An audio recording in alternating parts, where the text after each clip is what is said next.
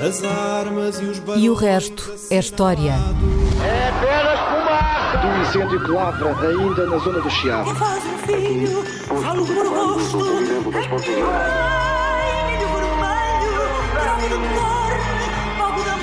Quer transformar este país numa ditadura. Lamento, lamento. Com João Miguel Tavares e Rui Ramos.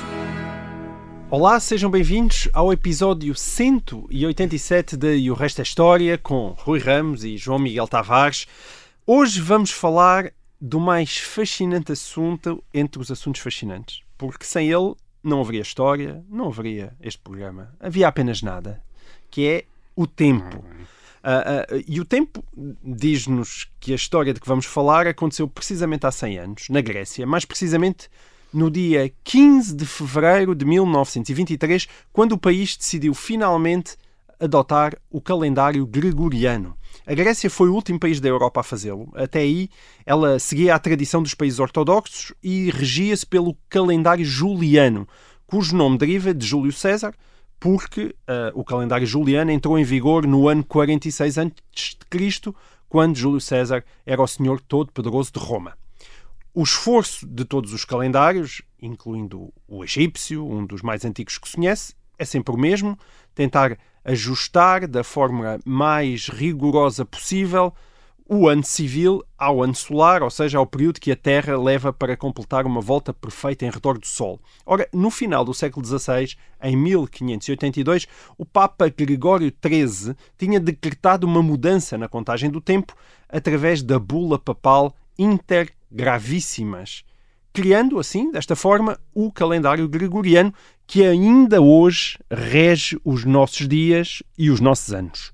A, a, diferença entre o calendário juliano e o calendário gregoriano parece pequenina. O primeiro juliano considera que a duração do ano é de 365,25 dias. E o segundo, o gregoriano, é mais preciso, considera que a duração do ano é de 365,2425 dias. Portanto, estamos a falar de uma diferença de apenas 7, milésimas de um dia, o que dá 11 minutos, se não me tiver enganado na matemática. E, portanto, isto parece quase nada, mas estes 11 minutos vão acumulando com o passar dos anos e dos séculos, como é óbvio, e então, em 1923, na Grécia, aconteceu isto quando mudou do Juliano para o Gregoriano. À quarta-feira, dia 15 de fevereiro de 1923, seguiu-se a quinta-feira, tudo bem, mas dia 1 de março de 1923. Ou seja, saltou-se de 15 de fevereiro para 1 de março. E, portanto, o fevereiro de 1923 grego teve apenas 15 dias. Rui, esta introdução sobre o tempo foi longa, uh, mas isto foi para que agora possas falar à vontade da história, da religião e da política, uh, porque não é só uma questão da astronomia e, e de matemática, pois não? Uh, aliás, deixa-me só acrescentar mais uma curiosidade: se os gregos foram os últimos europeus a adotar o calendário gregoriano, os portugueses estiveram no grupo dos primeiros ah, e adotando logo no ano da bula em 1582. E certamente tu vais-nos explicar porquê. Conta-nos lá tudo isto. No pelotão da frente. Pelotão da frente, no vês? Pelotão da frente. Uh, primeiro, acho que temos de referir porque é que há, uh, além da explicação técnica que deste para a mudança de calendário porque é que a questão do calendário é importante, porque é que houve resistências ao calendário? E, e, e, acho que temos de começar pela ideia, até porque já falámos aqui disso, de que um calendário nunca é inocente. Hum. Uh, e por isso mesmo é que os revolucionários franceses, já falámos há uns programas atrás dessa, uh, de, desse, desse caso, os revolucionários franceses no fim do século XVIII, isto é, depois da Revolução Francesa de 1789, uhum. enquanto aqueles mais radicais estiveram no poder entre 1700, em, em 1792, 93, 94, os revolucionários franceses não se limitaram a abolir a monarquia em 1792, que substituíram por uma república, e também a banir o cristianismo, que substituíram pelo culto doente, uh, doente supremo. supremo. Eles mudaram também o calendário. Certo, Falámos aqui disso. disso uh, e, e, mudaram o calendário, mudaram o, o o- os nomes dos meses, eh, mudar os nomes dos dias, eh, in- inventar uma nova divisão de semanas. Já, enfim, falámos aqui e, daqui. Aqui já falámos 10 disso. dias, não é? É, tinham. É bom eh, recordar e, também. E, e começaram a contagem dos anos a partir do primeiro ano da República Francesa, portanto, 1792, Certo. passou a ser o ano 1 da nova era inaugurada pela ahm, Revolução Francesa. Portanto, os revolucionários franceses tinham a ideia do que é que significava contar o tempo, medir o tempo. Eles queriam fazer uma revolução, Uhum, isto é, como o nome indica, revolução é voltar ao princípio. uhum. Portanto, no caso deles, voltar ao princípio queria dizer fundar de novo o Estado, fundar de novo a sociedade e perceberam que esse novo começo, para ser verdadeiramente radical, tinha de incluir também uma nova contagem do tempo, isto é, um novo tempo, tinham de criar um novo tempo. E portanto percebemos assim que a medida do tempo, a partir do movimento dos astros, não tem apenas o sentido utilitário de perceber ah, em que altura do ano é que se deve fazer a colheita, enfim, provavelmente percebia-se isso Sim. a partir das alterações da, Sim. enfim, do, do, ah, do ambiente, ou, ou de celebrar uma festa religiosa, em que altura do ano é que se deve celebrar, uma- no caso dos cristãos, celebrar a Páscoa, em que altura do ano é que deviam celebrar a Páscoa, Sim. Ou imprimir o borda d'água. Sim. ou imprimir o borda d'água, Ah, mas tratava-se de dar um sentido ao tempo. Portanto, os romanos, ah, os cristãos, aliás, tal como os muçulmanos ou os revolucionários franceses, deram ao tempo um sentido que nós podemos dizer cumulativo, progressivo, estabelecendo um acontecimento a partir do qual se fazia a contagem. Por exemplo, no caso dos romanos era a fundação de Roma, aquela contagem ab urb eh, condita, isto é, desde a fundação da cidade. Ah, o- no caso dos cristãos, o nascimento de Cristo. Ah, no caso dos muçulmanos, a Égira, a saída de Maomé, de Meca. No caso dos revolucionários franceses, a proclamação da República era- o ano 1. E, portanto, isto quebra. O que é que faz estas contagens? o que é qual é o, o- o efeito destas contagens do tempo? Quebra a ideia do tempo que pode ser deduzida a partir do movimento dos astros, que é aquilo que é usado de facto para contar. Mas o movimento dos astros remete para uma ideia cíclica, isto é, porque o movimento da Terra à volta eh, do Sol e o movimento da Lua à volta da Terra eh, remetem-nos constantemente para o regresso do mesmo eh, das mesmas fases. E, portanto, e esta contagem, este tipo de contagem do tempo remete-nos para outra coisa, remete-nos para um tempo que começou e que vai aproximar-se de qualquer coisa, que se está-se a aproximar de, qualquer coisa. Portanto, este tempo é marcado por um acontecimento e ao, ao ser marcado por este acontecimento original, adquire um sentido, tem um sentido. No caso do cristianismo, por exemplo, percebe-se disso, percebe-se o impacto de- dessa ideia com os movimentos políticos e religiosos provocados, por exemplo, pela mudança de milénio no ano 1000. Exato. Aliás, vem daí a ideia do milenarismo, isto é, a ideia do fim do mundo. Eh, o- muitos cristãos no ano 1000, em plena Idade Média, convenceram-se que aquele ano 1000 ia significar qualquer coisa, que tinha um sentido. Quer dizer, que tinha um sentido de chegar-se Claro. ao milénio depois do nascimento de Cristo e, portanto, que o mundo Portanto, ia não era acabar. apenas uma convenção, não é? E Exatamente. que num ano podia E estar que- ali o ano 1000 como podia estar em. Aliás, percebemos 10 anos que antes a- 10 a con- portanto, e com isto até também percebemos que a contagem do tempo não, permite não apenas criar coordenadas para fixar acontecimentos do passado, mas permite também nestas tradições esotéricas prever ou, ou pensar que se, está, que se pode prever os acontecimentos do futuro. É, aliás, essa é a base daquelas profecias do Nostradamus ou do Bandar Bandar. em Portugal, que estão todas associadas a cálculos depois numéricos que permitem dizerem que em determinado ano vai acontecer uma coisa qualquer. Quer dizer, vai, eh, vai acontecer isto, vai acontecer uma guerra, vai, vai, vai haver um. vai surgir um novo líder de, eh, político, e isso está associado a esta contagem do Sim. tempo. Ahm, por exemplo, onde é que isto não é possível? Onde, on- isto não é possível onde é cíclico, onde se repete constantemente. Por exemplo, os japoneses. Os japoneses Onde contam. está sempre a começar o, can- o É- contador, não é? É, o exatamente, os japoneses contam a partir da aclamação de cada imperador que começa a Um contar outra vez. Quer dizer, e portanto eles, por E exemplo, agora estamos aonde? ele está no ano 5 do eh, reinado do imperador Naruhito. Sim. Aliás, ele não se chama Imperador Naruhito, chama-se apenas Imperador. Portanto, ele começou a, a- a- a- ascendeu ao trono por abdicação do seu pai, eh, o Imperador Akihito, em 1 de maio de mil- 2019. E, portanto, começou a contagem outra vez. E, portanto, no Japão estamos no, no ano ano 5. cinco. No ano 5. Embora eles também adap- eh, tivessem adotado o, o calendário eh, gregoriano. Agora, voltando aos aos cristãos, cristãos. que de repente nos afastámos aqui bastantes.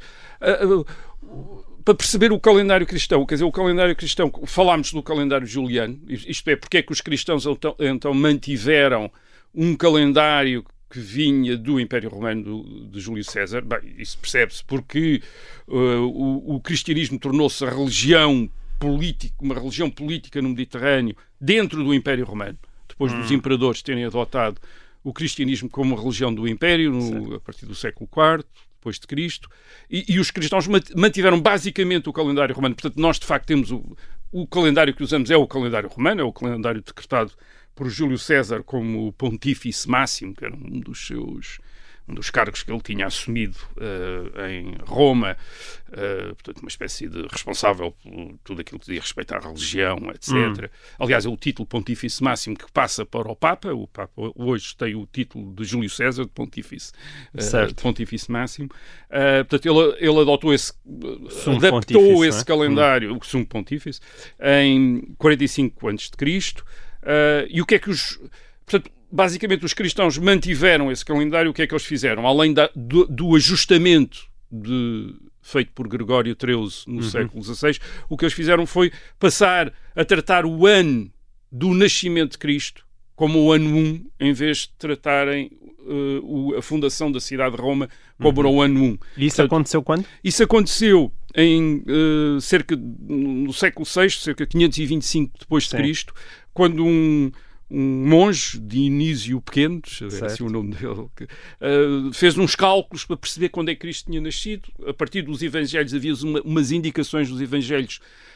Quais eram as indicações que ele seguiu? Que era a idade de Cristo, tinha 30 anos, Uhum. e começou e, e- e quando começou a, evangelização, a, a sua a evangelizar. Certo. E, a portanto, sua vida pública, sim. tinha 30 anos quando começou a evangelizar. E também é dito que ele começou a evangelizar no reinado do imperador Tibério, no 15º ano do reinado do imperador Tibério. Certo. Portanto, isso remetia eh, para a data, isto é, permitiu a este Dionísio Pequeno. Pensamos que é esse. Aliás, os historiadores pensam que, Que é esse, foi assim foi que ele levou, porque não se sabe. Ele disse pura e simplesmente é este o ano, quer dizer, foi aqui, quer dizer, portanto, é o ano de 754 eh, da era romana, quer dizer, portanto, o ano de 754 depois da fundação de Passou a Roma. ser o ano Domini e o passou a ser, zero. eh, passou O ano a um. ser o ano 1. O ano Agora Sim. é curioso, portanto, isto acontece no século VI e isto demora muito tempo. Nós estamos a falar que Portugal é dos primeiros a adotar o eh, Sim. calendário gregoriano, Bem, pois bem, foi um dos últimos a adotar esta contagem do tempo a partir do nascimento de Cristo. Ok, Eh, portanto, o que estás a dizer é que depois de Dionísio Pequeno ter feito as suas espetaculares contas, apesar de boa parte da Europa já ser toda cristã, ou quase toda, Muitos demoraram. na a- verdade o calendário foi- romano continuou. Ah, E, e ahm, foi adotado, por exemplo, na Península Ibérica. Isso é uma Sim. coisa que ninguém consegue. Os historiadores não conseguem me explicar bem porquê. Ah, a contagem. ah, a contagem do tempo não foi a part... até ao século XV, Sim. depois de Cristo, até, até ao século XV, não foi feita a partir do nascimento de Cristo, mas a partir do ano 38 antes de Cristo, que é o ano 1. E o que é que é este ano 38? Quer dizer, Sim. o que é que aconteceu no ano 38? Bem, a explicação que um monge também na Idade Média, um monge eh, ibérico na Idade Média deu, é que foi o ano em que o teria sido o ano em que o imperador Augusto teria exigido um tributo em bronze Hum, Uh, e portanto esse teria sido para a Península Ibérica o ano 1.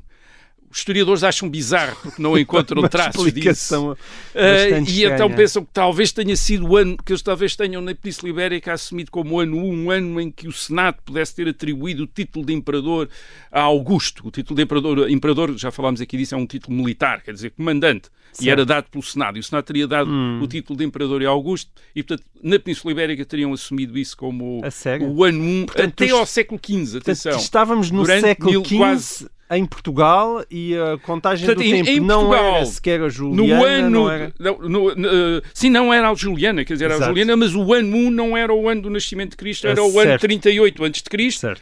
em que o, enfim, o- portanto, teria acontecido qualquer coisa. Qualquer coisa que ninguém sabe ainda bem. Portanto, em Ok. Portugal, em 1422, o ano era 1460. E foi em 1422 que mudou para 1400 1422. Sim, foi em 1460 que mudou para 1422. É, exato, em 1400, portanto, de facto, em 1422, de acordo com a contagem atual, os eh, portugueses nessa altura usavam a chamada Era de César, Certo. não era o ano do nascimento de Cristo, mas não era o ano do Senhor, ano Domini, mas era a era de César, que era, queria dizer, 1460, e mudaram então nessa altura para eh, 1422, portanto, 38 anos, de repente toda a gente ficou 38, não, não ficou 38 Certo. anos mais nova, mas, não, mas ficámos a- portanto, ainda mais Sim, o grave do que, a mudança, do que a mudança da Grécia. Isto, aliás, é curioso, porque chega, chega a Portugal, isto é, uh, uh, esta mudança primeiro deu-se na Catalunha, depois deu-se em Castela e depois deu-se em Portugal. Portanto, nitidamente veio, uh, portanto, avançou na Península Ibérica, do Ocidente, de, de, de- de leste, do Oriente para o Ocidente, portanto, nitidamente, enfim, na, na Catalunha mudaram o ano em 1350, a Catalunha, de facto, no Reino de Aragão, uh, em 1350, e depois em Castela em 1382 e em Portugal em 1422.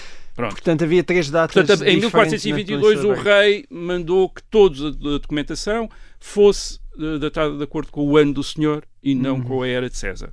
E, portanto, eh, aliás, já havia documentos anteriores em que às vezes eram usadas as duas as duas Que confusão. duas Isso mesmo datas. para historiadores Não, ali isso- em 1422 Não, isso quer dizer que os 1460. historiadores, quando olham para documentos até 1422, quando está lá a data, diz era de César, tanto tal, tem, tem de tirar 38 anos para Certo. descobrir a data no ano, Certo. no ano Domini, quer dizer, no ano do, do Isso nascimento é-. E entre 1422 e 1460 também vão existir documentos com 38 anos de diferença que têm a mesma data. Tem a mesma data, mais ou menos. Ah, bem. que- olha, Portanto, para- Rui, para- é uma agora, para, agora os cristãos, quer dizer, para os cristãos estas datas não eram indiferentes. Portanto, aliás, houve sempre divisões por causa da datação, porque o culto dependia das datas. Ah, e no século XVI foi precisamente por causa disso que o Papa, o Papa Gregório XIII em Roma ajustou o calendário Sim, a juliano. Quer dizer, há, há uma questão técnica, mas era aproximar a contagem dos dias do ano a questão técnica foi que, aquela solar, que eu expliquei na pergunta. e isso era importante para calcular a Páscoa. Portanto, eles estavam a ter de cada vez, aquilo estava-se a tornar cada vez mais difícil uh, acertar. E, e, portanto, agora é curioso, portanto, ele manteve os 12, os 12 meses, manteve até os nomes dos meses, manteve, as semanas de, de 7 dias, etc. E a sequência dos dias da semana manteve-se. Hum, Isto é, eh, portanto, a se- no caso de eh, em 1582, quando foi feita a mudança, a seguir, portanto, era quinta-feira, 4 de outubro de 1582, passou a ser sexta-feira, 15 de outubro de 1582. Isto é, Certo. os dias saltaram, mas a sequência da semana, portanto, a semana. um pouco eh, como, como eu expliquei na Grécia. Agora, isto não com uma diferença de 11 é, dias. isto, não, isto não foi adotado por toda a Europa. Hum, Portanto, os protestantes eh, que nessa altura estavam em revolta contra o Papa não adotaram esta, demoraram a adotar esta. eh, isto, por exemplo, a Inglaterra, a Inglaterra que era protestante, eh, só em 1752 é que adotou o calendário gregoriano. Embora desde 1582 eh, os documentos, muitos documentos ingleses indicavam as duas datas, uhum. quer dizer, para não haver eh, dúvidas. Portanto, só em 1752 é que adotou o calendário. A, a mesma coisa aconteceu na Suécia, em 1753. Aliás, na Inglaterra, em 1752, aconteceram duas coisas. Portanto, adotaram o calendário gregoriano e, e estabeleceram que o ano, o ano começava no dia 1 de janeiro e não começava no dia 25 de março, como era costume. Portanto, ainda há também essa dificuldade. Portanto, isto é, era preciso olhar para quando os historiadores, de facto, quando olham para os documentos para criarem uma datação portanto, coerente, homogénea, que vem desde o princípio, têm de olhar para estas coisas todas. Uma para estas coisas todas. Bom, e com o No cisma ortodoxo Portugal- com o cisma bizantino ainda foi mais complicado Claro, mas, também, é? mas falando no caso de Portugal, Hum. o caso de Portugal seguiu a ordem do rei Filipe II de Espanha. Portanto, o rei Filipe II de Espanha, o rei católico, eh, em setembro de 1582 deu instruções para se adotar a, a datação. A mesma coisa fez a comunidade da Polónia e Lituânia, já falámos aqui, um dos maiores estados europeus desta época. Eh, a França, depois, eh, em dezembro de 1582, eh, co- eh, 1582, outra vez outra monarquia católica, adotou também. Agora, claro, os ortodoxos só no século XX é que basicamente começaram a adotar esta. Isto é, e, e à volta da primeira, guerra, da primeira Guerra Mundial, portanto, a Bulgária em 1916, a Rússia em 1918, a Roménia e a Jugoslávia em 1919 e a Grécia, o último país europeu, em 1923. 23. Nessa altura, curiosamente, já países não cristãos como o Japão a China e o Império Otomano já tinham, antes da Grécia, adotado este uh, calendário. E ainda uma última nota para acabar. Os portugueses, uh, portanto, aparentemente, pelotão da frente, os gregos e os ortodoxos no, Uh, no fim, no, no, no, século XX, a adotar o calendário gregoriano, mas curiosamente os portugueses e os ortodoxos têm uma coisa em comum, que é o uso de números para designar os dias da semana. Portanto, a segunda, enquanto, terça, quarta quinta-feira. É, é, à parte domingo e sábado, certo. claro. Uh, uh, portanto, enquanto todos os outros países, todos os outros, nas outras línguas da Europa Ocidental, ainda se continua a usar os deuses romanos hum. para portanto, a, nomenclatura romana para designar os dias da semana em Portugal é segunda-feira, terça-feira, quarta-feira, etc. E isso parece, aparentemente, deve-se à influência de um arcebispo de Braga, uh, o São Martinho de Dume, uh, que no século VI era um bispo que veio do leste da Europa, do, do, do, da, da Hungria, da, aparentemente da atual Hungria, uh, e introduziu esse costume uh, entre aquilo que seria o galaico-português da altura. Portanto, uh, e, e, é a única língua latina onde é, isso acontece. E o português é a única língua latina que usa esses, uh, a numeração para os dias, enfim, segunda-feira, terça-feira, e, e, e, não hum. aqueles nomes do Deus de Marte e Deus, hum. aqueles deuses romanos. Há 30 anos, no dia 2 de fevereiro de 1993, o antigo primeiro-ministro de Itália, Bettino Craxi, demitiu-se da liderança do Partido Socialista Italiano na sequência da famosa Operação Mãos Limpas. Esta demissão não foi uma simples demissão. Craxi era a grande figura do PSI, do Partido Socialista Italiano, e um dos principais nomes da chamada Primeira República Italiana, que acabaria por cair com estrondo um ano depois, minada por sucessivos escândalos de corrupção para não ser preso, Craxi fugiu para a sua mansão na Tunísia, onde, uh, aliás, acabaria por morrer no ano 2000. E em 1995, para quem se lembra desse tempo, houve aliás uma grande polémica em Portugal pelo facto de Mário Soares, que era então o Presidente da República e era também um amigo pessoal de Bettino Craxi, ter decidido encontrar-se com ele na Embaixada de Portugal durante uma visita oficial à Tunísia, apesar do antigo Primeiro-Ministro ser então um foragido à justiça italiana. Esse episódio provocou uma grande polémica em Portugal. Rui, qual é que é esta importância da queda de Bettino Craxi em 1993 e, e, como é que uma operação judicial consegue deitar abaixo todo um sistema partidário como nós o conhecíamos e que já durava há, há quase 50 anos. É, é, é de facto um acontecimento uh, espantoso. A Itália, em meados da década de 90 do século XX, a Itália passa por uma transformação do seu sistema de partidos que não teve então equivalente em nenhum outro país ocidental, isto é, desapareceram quase todos os partidos políticos que tinham dominado a, a, vida pública italiana durante quase 50 anos, desde a Segunda uhum. Guerra Mundial, e por vezes o caso é referido como o exemplo até do poder dos juízes, porque uhum. o início, como disseste, começa com uma operação judicial, ou, ou, o caso começa com uma operação judicial, as, as famosas mãos limpas, uh, sobre casos de, corrupção envolvendo a classe política italiana, um, atingiu uh, antigos primeiros-ministros, uh, como o Bettino Craxi ou o Giulio Andreotti, e quase, bem, atingiu quase toda a elite política italiana. Em determinada altura, metade dos deputados do Parlamento de 1992 e Itália estavam acusados de corrupção. Metade, quer dizer, isto é metade da classe política italiana certo. estava acusada, suspeita de corrupção. Agora, eu acho que não foi só isso isto, acho que não foi só isso e vou tentar hum. explicar porque eu acho não foi é que não foi só não foi só a corrupção. A é, é, verdade, deixa-me só precisar, muitas vezes fala-se da, da primeira e da, da, primeira do fim da primeira República Italiana e de uma segunda República Italiana.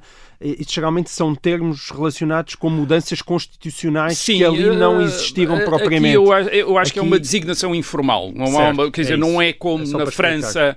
Na França há uma designação de Primeira República, Segunda República, Terceira República, e aí há mesmo Quarta mudanças, República, Quinta República. Mudanças constitucionais. E essas repúblicas correspondem a uhum. constituições uhum. diferentes. Certo. No caso da, da Itália, fala-se apenas, é uma expressão, mas de facto não há uma mudança, uma de, mudança Constituição, de Constituição. Mas há uma, mudança do sistema, do sistema de partidos. Partidário. Do sistema Sim. de partidos e daqueles que lideravam esses partidos. Isto é, de repente, aquela gente que toda a gente está, todos estávamos habituados a ver liderar a Itália desapareceram Sim. de cena, como o Craxi, o Andreotti, ou, ou, passaram de cena, ou passaram para outras cenas. Isto é o caso do Craxi fugido, o Andreotti no tribunal. Quer dizer, portanto, e houve também alterações, pensou no sistema de votação? Uh, algumas alterações? Há algumas votações, sim.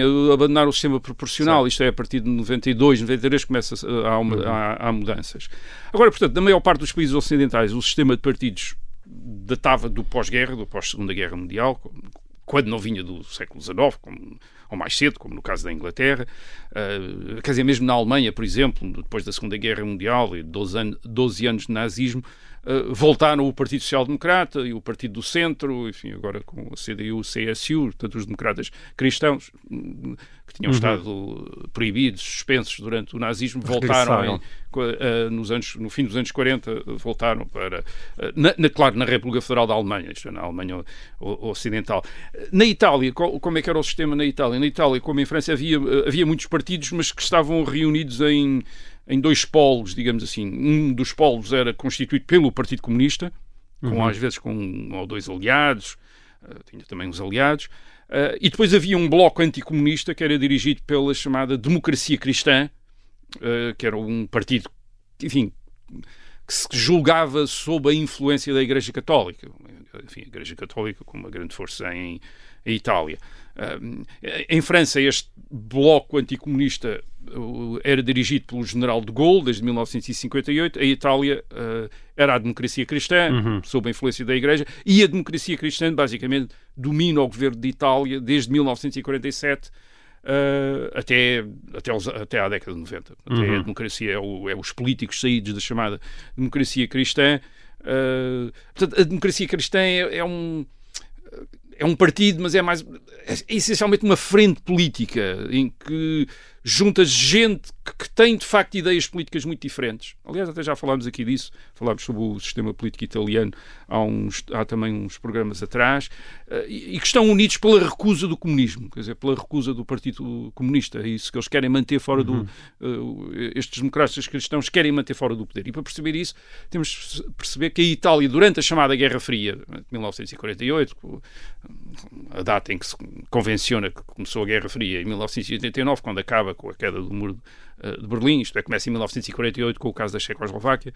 Uh, a Itália é um dos grandes campos de batalha da Guerra Fria entre os Estados Unidos e a União Soviética, com os Estados Unidos a financiar a democracia, cristã e a União Soviética a financiar hum. uh, o Partido Comunista Italiano. Isso acontecia noutras partes guerra, do mundo. Guerra Fria Democrática? É, isso acontecia noutras partes do Sim. mundo para combates. Aqui era para ganhar eleições, quer dizer, Sim. para ganharem eleições. Hum. Uh, portanto, o, o, objetivo Bom, da democracia... aconteceu em Portugal depois, o 25 Também abril, aconteceu, é? em 1974, 75 também temos este género de situação. O objetivo da democracia cristã é manter os comunistas fora do governo e, de facto, o Partido Comunista Italiano era o maior partido Comunista na Europa hum. uh, Ocidental, muito enraizado na Itália Central, com mais de 2 milhões de militantes nos anos 40 e 50. 2 um milhões de militantes. 31% do voto em 1948, 34% do voto em 1976. Sim. Portanto, repare, o Partido Comunista Português em 1975 tinha 12% do voto, quer dizer, eu, portanto, os italianos, o Partido Comunista Italiano tinha quase três vezes a votação do Partido Comunista Português. Uh, e tem um grande apoio financeiro secreto da União Soviética. Uhum. A União Soviética investe bastante. Uh, uh, os, comunistas, os, comunistas, estão muito empenhados em ir para o governo. Uh, por exemplo, nos anos 70. É, é quando eles iniciam com Enrico Berlinguer, que é o secretário-geral do Partido Comunista, uma nova uh, política que é chamada o eurocomunismo, que é um uhum. distanciamento da União Soviética, de, de, das opções políticas soviéticas, uh, para os tornarem, digamos, uh, mais aceitáveis Sim. para serem governo num país da NATO. Uhum. Isto é, portanto, eles começaram a adaptar. Curiosamente, esse afastamento da, da União Soviética, que é notado, na, por exemplo, em 1979, os comunistas italianos condenam a invasão do Afeganistão pela União Soviética, portanto, há uma espécie de ruptura quase pública.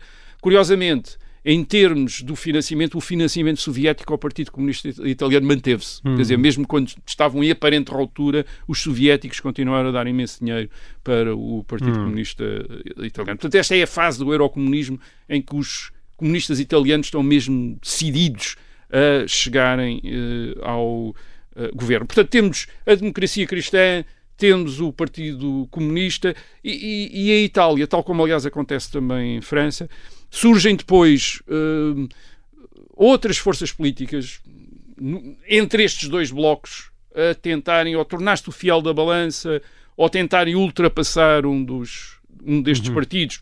Geralmente são liberais, são socialistas.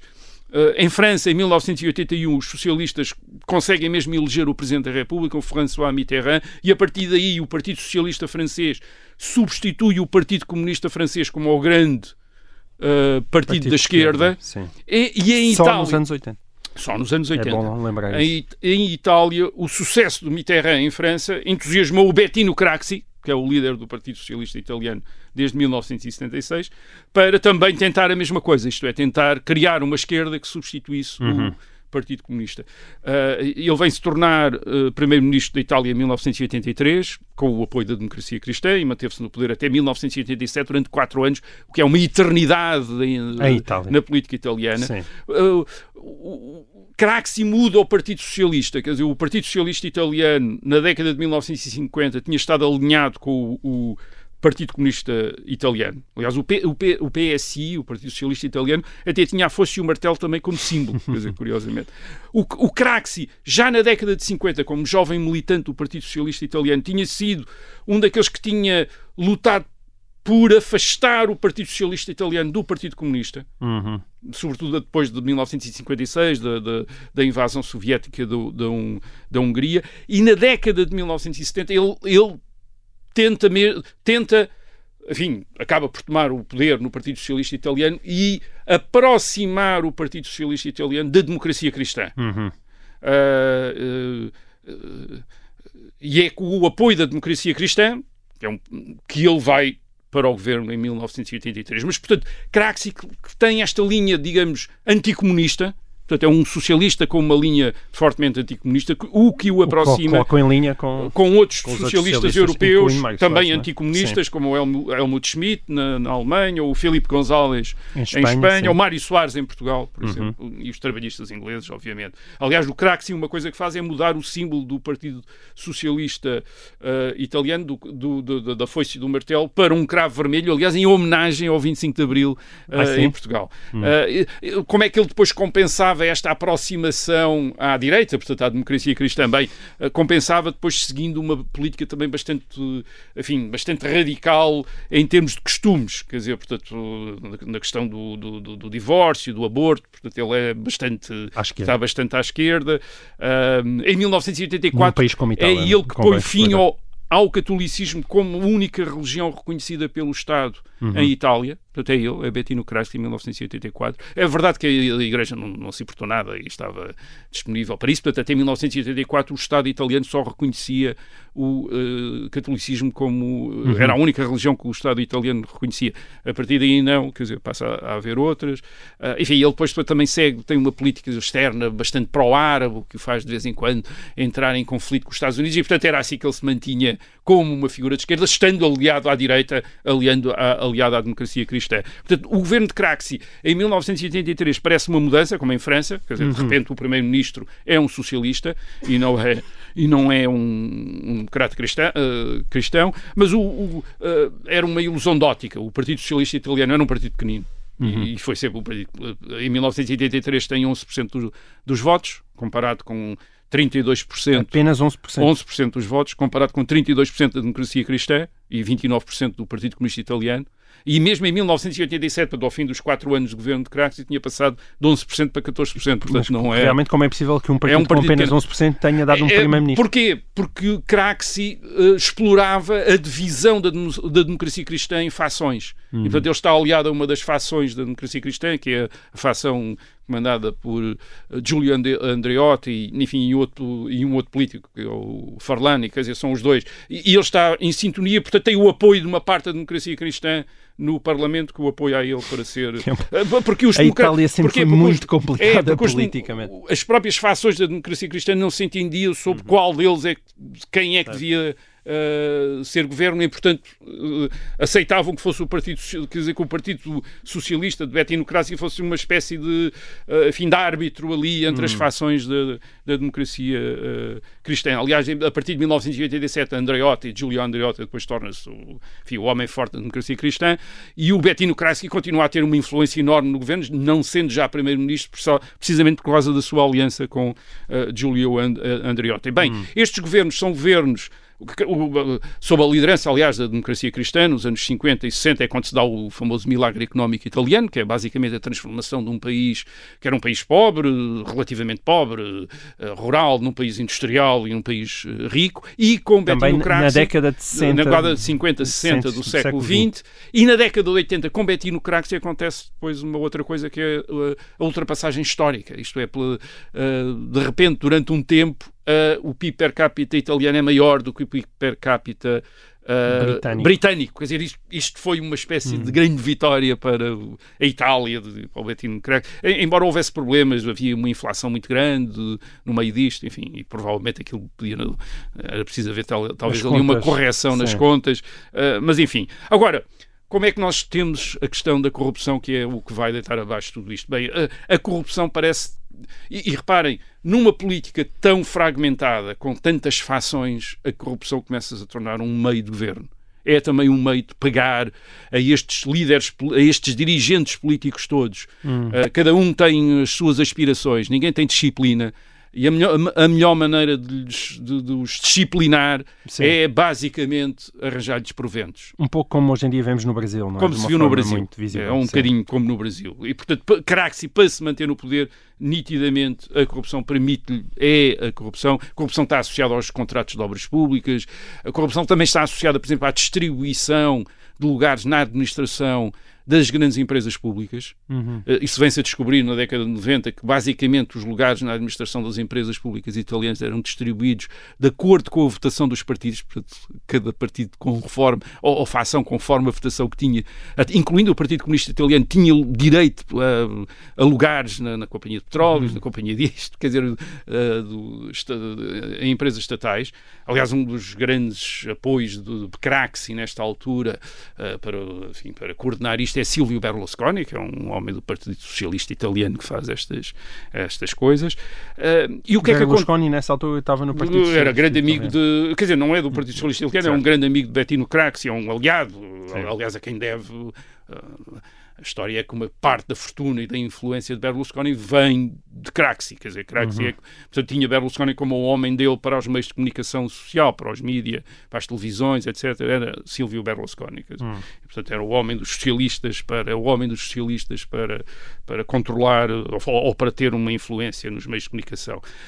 Este tipo de governação uh, corrupta uh, encalhou onde? Encalhou numa magistratura que, que no princípio da década de 90 está muito motivada pela luta contra a máfia. É nesta altura há uma grande campanha dos juízes no sul da Itália contra a máfia. Em 1992 é o ano do uh, assassinato daqueles procuradores, o Giovanni Falcone uhum. e o Paulo Borsellino, que, uh, enfim, foi um grande acontecimento em Itália e em toda a Europa. Quer dizer, eram eles que estavam a, a comandar, a dirigir a luta contra a máfia e a máfia manda-os matar, manda-os matar e isso Transformou-os em heróis. É? Torna-os heróis e torna também toda a magistratura heróis. Dá à magistratura italiana, aos seus procuradores, hum, uma espécie de uma ética de, de, bem, vamos limpar a Itália, vamos hum. limpar a máfia e vamos limpar também a política. As tais mãos limpas. E, e é aí Uh, aliás, uma coisa estava ligada à outra até pela ligação da máfia aos partidos políticos. Quer dizer, Giulio Andreotti depois vai ser acusado precisamente de ligações à máfia, depois acaba por ser absolvido de maneira, enfim, com umas coisas técnicas, porque os crimes tinham prescrito. Uhum. Quer dizer, ele diz que, obviamente, limparam-lhe o nome, mas aparentemente Uh, os juízes dizem sim, não o podemos condenar, mas é um facto que ele tem ligações, uh, tinha ligações à máfia. Portanto, isto começa tudo. Quando é que isto começa? Começa em fevereiro de 1992, quando um deputado socialista é apanhado em flagrante a receber dinheiro de uma lavandaria, de uma empresa de lavandaria. Uh, isto é, dar dinheiro a um deputado uh, uma lavandaria mesmo lavandaria. É uma, uma, empresa que tinha uma Sim. série de lavandarias. lavandarias. Uh, e Craxi, o que é que faz Craxi? Craxi não protege este deputado socialista. Diz, ah, é um bandido, é uma mariola, quer dizer, é um corrupto, etc. Bem, e o homem ficou completamente ofendido porque aquilo que ele estava a fazer era o que toda a gente fazia, quer dizer, certo. e resolveu contar tudo, quer dizer, ah, ah, eu é que sou o único bandido, não, não sou o único bandido, vocês são todos bandidos, e portanto começa a colaborar com a justiça, denuncia toda a gente. E, e quando denuncia toda a gente, Craxi passa para uma outra forma de se defender. Craxi não nega, mas diz que aquela corrupção servia para, para financiar os partidos. Uhum. E diz que todos os partidos faziam isto, mesmo o Partido Comunista Italiano, além de receber da União Soviética, também eh, recebia dinheiro assim. Certo. E, e, e, diz, e, diz, mais, portanto, aliás, ele até, até dá uma. Um, diz que sim, recebemos 93 milhões de dólares, quer dizer, através dessa, dessas operações, quer dizer, era assim que era para financiar os partidos. Ele diz que a lei não prestava para nada e, portanto, não permitia manter a atividade partidária e que isto, esta corrupção, seria, diz ele, o preço da política. Quer dizer, os italianos queriam ter democracia, então tinham de aceitar. Bem, isto, isto obviamente, foi visto como uma espécie de um cinismo, quer dizer atroz, quer dizer, isto é da aldeia, disse sim, sim, toda a gente aqui, estes partidos eram todos financiados ilegalmente por empresas, etc. E não podia ser de outra, de outra forma. Agora, além disto já ser ofensivo, porque, claro, colocava os políticos e os partidos uh, sob a influência destas empresas todas que lhes pagavam secretamente, uhum. uh, porque depois era preciso fazer favores a essas empresas claro. para manter, uh, para manter essas, esse financiamento. Havia também, obviamente, corrupção pessoal. Isto é, não era só dinheiro para o partido, era dinheiro também para os dirigentes uh, dos partidos e toda a gente reparou, por exemplo, no, no, estilo de vida de Craxi, que não tinha nada a ver com os rendimentos que ele aparentemente tinha enfim, de, por via legal. Uh, mais, a sua mansão na Tunísia, sim. Portanto, o, o, o, que, é, o que é que acontece em, a partir de 1992, a partir deste caso da, das lavanderias? É perceber-se que o sistema de partidos era uma espécie de um sistema de exploração económica e ilegal do país por uma classe política. Isto era uma uhum. classe política que estava a viver, uh, de, de, enfim, estava a viver do país. Mas apesar de tudo, eu diria que não é apenas os manipoliti, as mãos limpas que Uh, que acabaram com o sistema de hum. partidos. Há outra coisa também que aconteceu nesta altura sim. e que é também importante, mas nós, vai ficar para vai, vai ficar, sim, vai, vai, ficar para o podcast. Vai é? ficar é? para o podcast. Nós, infelizmente, aqui em FM, o nosso tempo chegou ao fim. Ainda há alguma coisa a acrescentar sobre este tema, mas uh, ficará para o podcast. Para quem nos está a ouvir em FM, nós despedimos até para a semana. Então conta lá. Então vamos só lá. Para podcast só para, para os nossos fiéis ouvintes do podcast. Uh, sim, não foram apenas, não foi apenas a, a, Operação Mãos Limpas, que é o nome que é dado depois a esta investigação uhum. sobre a corrupção uh, na política italiana, Mani Politi, uh, Mãos Limpas, o, o, principal herói dessa investigação é, o, é um juiz, o António uhum. Di Pietro, que se torna uma, uma, grande figura, depois até vai entrar na política uns anos uh, depois.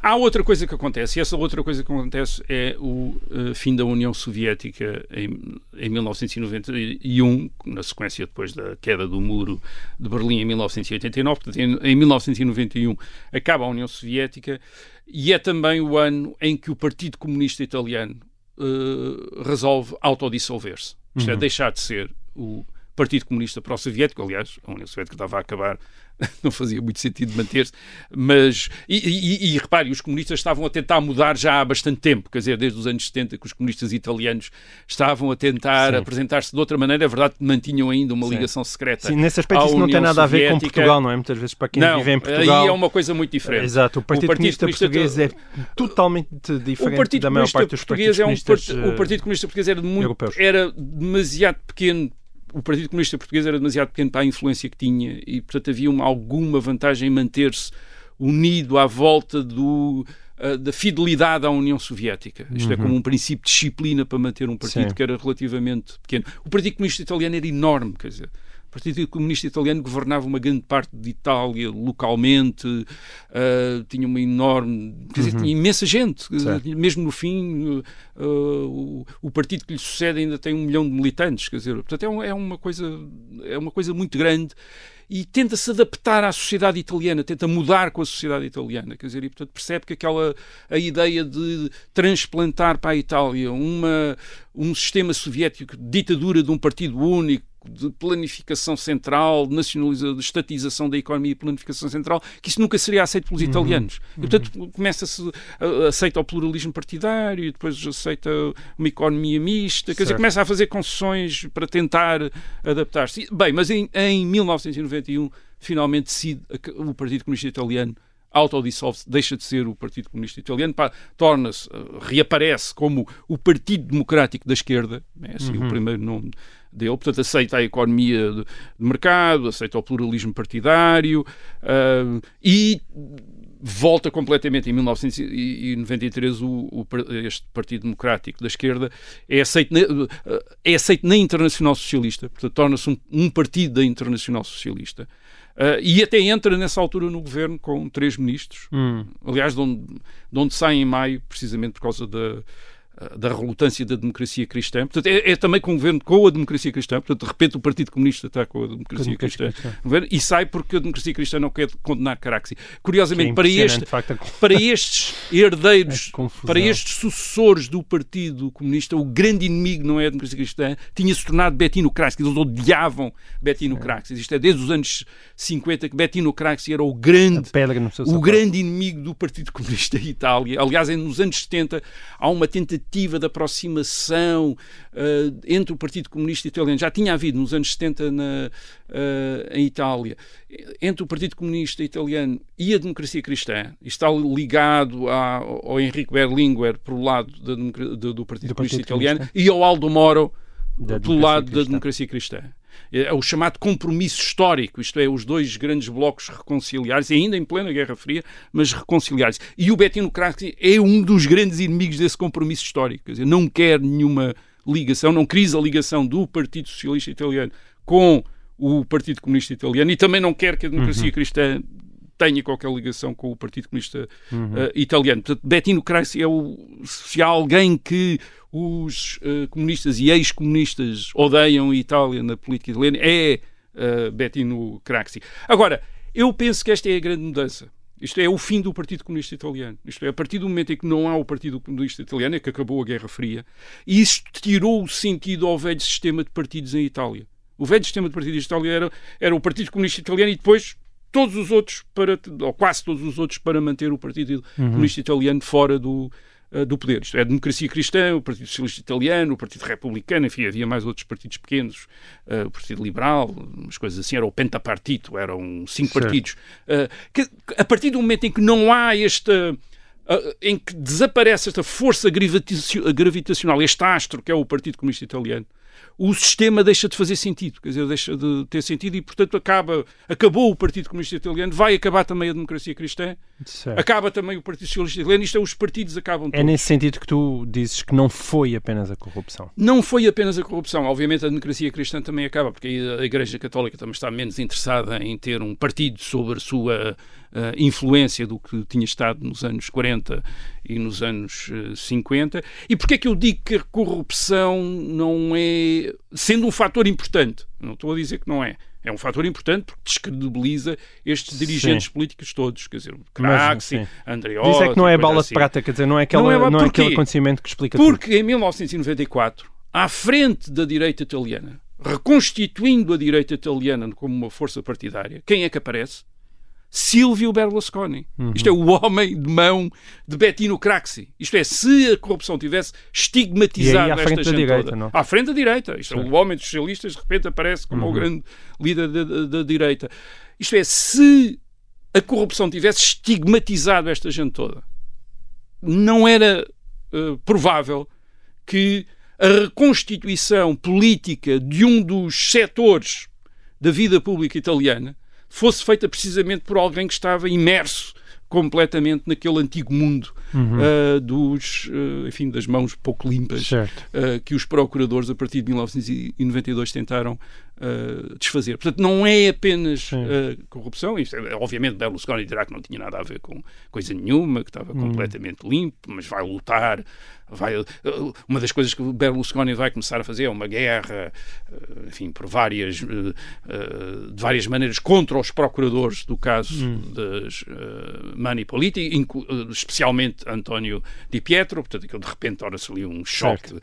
entre eles, e que ele diz que ele está a perseguir, que está-os a perseguir porque é os, juízes a tentarem tomar o poder e a tentarem tomar o poder. Mas quer dizer, mas o facto, a ascensão de Berlusconi é a prova de que a corrupção não, não foi só a corrupção. E de certa de forma facto, o fantasma de Craxi continua a pairar, sim, não é? o, o Craxi só morre em 2000, portanto, nesta hum. altura ainda está uh, vivo, com, com muito boas ligações com Mário Soares, com Filipe. Tu não abordaste esse, não abordaste esse tema, mas ligações? a visita de Soares em 95 isto é, uma é explicação, é Isto é uma explicação. Bettino Craxi, na Internacional Socialista, era o homem também que dava dinheiro aos partidos da Internacional Socialista que precisavam de dinheiro, sobretudo os partidos do sul da Europa durante as ditaduras. Hum. Portanto, o, o, o PSOE recebe dinheiro de Craxi, quer dizer, do, enfim, da Internacional Socialista, mas é Craxi que tem essa responsabilidade. Portanto, eles devem mesmo PS, grandes atenções a Craxi, quer dizer, isto é, devem mesmo, devem qualquer coisa, e portanto é, é,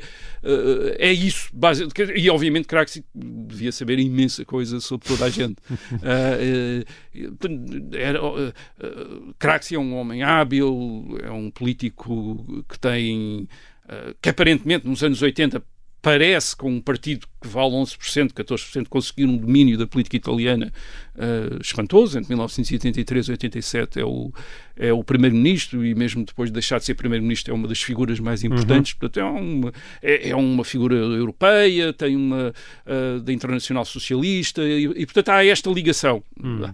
Há esta ligação forte entre os socialistas do sul da Europa e uh, Bettino Crasso não se esquecem dele, digamos, não, não se esquecem dele. E portanto nunca se esqueceram dele. E mesmo em Itália uma, ainda há gente que tem esta até hoje, quer dizer, que tem uma, hum. uma grande admiração por ele, apesar de todo, enfim, dele ter Deste sido o homem que disse que aparentemente o preço da, o preço da, da, política, o preço da democracia era, era, era a corrupção. corrupção. Enfim, uma coisa dramática e sinistra de, de dizer. Esperemos que não seja verdade. Bom, nós regressaremos então com e o resto é história para a próxima semana. Mais histórias. Até lá. E, e o resto é história. É apenas fumaça do incêndio que lavra ainda na zona do Chiado. Faz um filho, falo por gosto. Quer transformar este país numa ditadura. Não, não. Com João Miguel Tavares e Rui Ramos.